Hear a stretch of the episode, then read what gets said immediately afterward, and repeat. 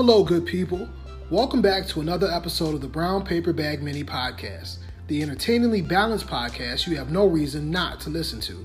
Today's episode taps out somewhere near the three-minute marker. Speaking of markers, have you marked your kiddo's calendar for the return to school saga? Hopefully, it's not a return to sofa situation for you. And hopefully, you, as candidate for Parent of the Year, are prepared to prepare your student for the acquisition of a skill and critical thought process needed to become an adult. And I'll stop just short of saying the rest of formal schooling is practically untouched in adulthood, but I'm not afraid to cross that line. I mean, I know kids in school in two thousand twenty who are still reading quote-unquote classics that present bigger issues than the issues their teachers are trying to engage them in. Ahem. When was the last time, or first time, or any time that reading a classic got you a promotion or not reading a classic got you a demotion? Flip that any way you want. I'm so confident something more relevant might reveal the richness in thoughts, since we all got to concentrate on the now, being that there might not be a later. Ooh, I'm sounding a little curmudgeonous, but I bet those kids are used to that during this type of season. We'll adjust the attitude and offer some really practical ways to enhance your students' e-learning experience with no efforts at all, right after this break. Thank you for rocking with the Brown Paper Bag Mini Podcast, the best mini podcast ever. Say it with me, ever.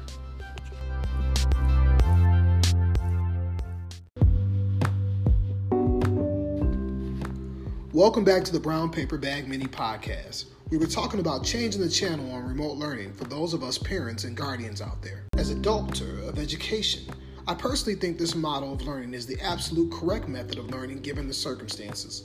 It's like carrying scissors blade to palm, primed and ready for an exchange, plus it's safety first. Now, I understand if daycare is an issue, but we mustn't become so ingratiated with an inconvenience over lives.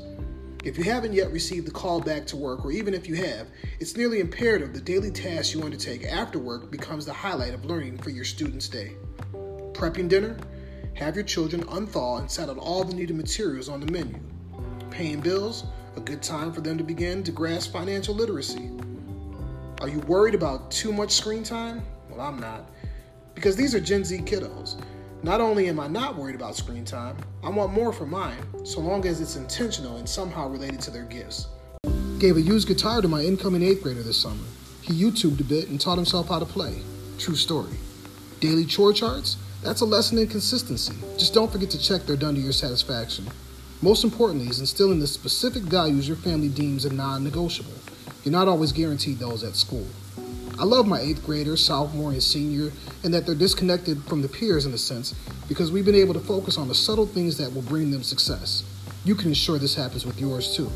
Thank you for rocking with the Brown Paper Bag Mini Podcast. Until next week, live, love, and learn.